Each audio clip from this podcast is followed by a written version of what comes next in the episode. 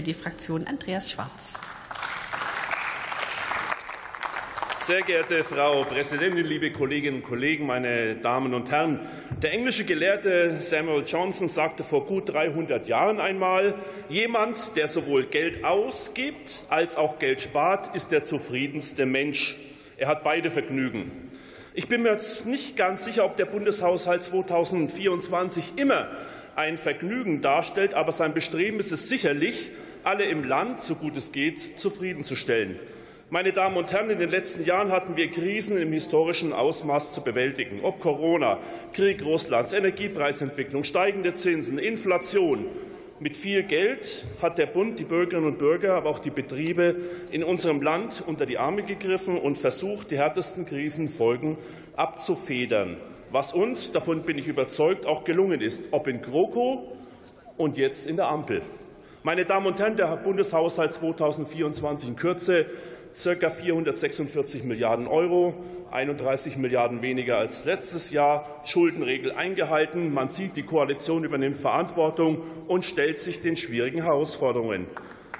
Dieser Bundeshaushalt, verehrte Kolleginnen und Kollegen, ist Ausdruck des Investierens, des Entlastens und damit letztendlich auch des Zusammenhaltens.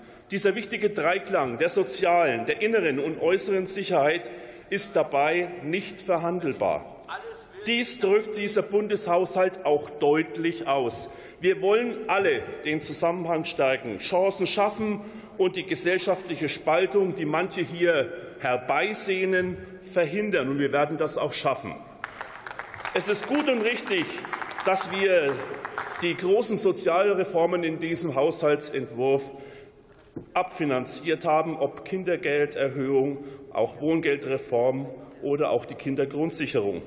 Im Bereich der inneren Sicherheit stellen wir sicher, dass ausreichend und umfangreiche finanzielle Mittel für Bundespolizei, für den Zoll, aber auch für das BKA zur Verfügung stehen. Ziel ist es, den Kampf gegen jeden Extremismus zu führen, Terrorgefahren abzuwehren und die organisierte Kriminalität einzudämmen. Damit stärken wir die Demokratie und zeigen den Menschen, dass nur ein starker Staat Freiheit und Frieden garantieren kann. Dafür braucht es auch einen starken Haushalt. Und die Menschen in unserem Land erwarten natürlich auch gleiches Recht für alle, und sie möchten in unserem Land auch weiterhin in Sicherheit leben. Meine Damen und Herren, nach wie vor ist es zudem unerlässlich, viel Geld für die Erreichung der energie- und klimapolitischen Ziele in die Hand zu nehmen. Genannt seien hier Wasserstoffwirtschaft, der Ausbau der erneuerbaren Energien, der Ausbau der Elektromobilität und Ladeinfrastruktur, aber auch die Weiterführung des Erfolgsrezeptes energetische Gebäudesanierung. Alles ist in diesem Haushalt drin. Und dafür steht der KTF mit 48 Milliarden Euro Investitionen 2024 zur Verfügung. Sicherlich eine große Zahl, die gerade viel in der Umsetzung abverlangen wird. Der Deutschlandtakt und der Deutschlandpakt sind die Grundlage, dass wir unser Land zügig modernisieren und wettbewerbsfähig Zukunft machen. Mein Appell, nutzen wir das Angebot unseres Kanzlers zum Deutschlandpakt. Die Menschen in unserem Land wollen in diesen fordernden Zeiten keinen Streit und keine Politik, die mit Angst und Populismus arbeitet. Der Deutschlandpakt ist die Chance für ein Bündnis mit Mut, Zuversicht um gemeinsam miteinander Zukunft zu gestalten. Schade, dass dem im Moment hier noch so viel Ressentiments und Gegenwehr entgegenstehen. Motivierte Menschen, innovative Ideen gibt es zuhauf.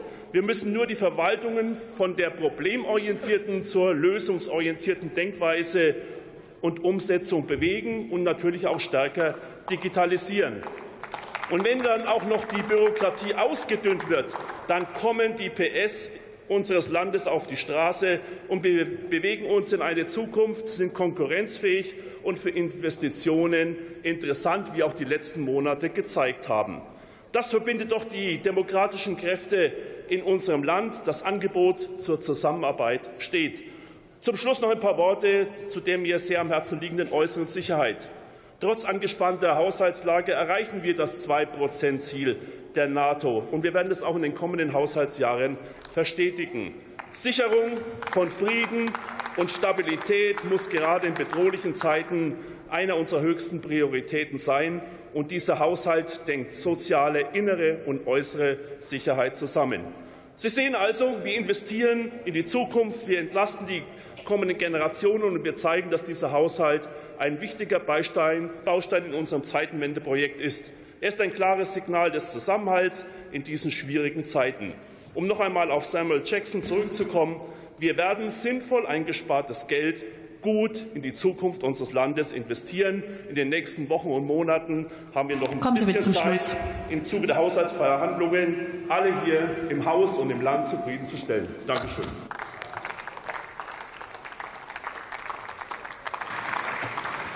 Und für die AfD-Fraktion hat das Wort Peter Böhringer.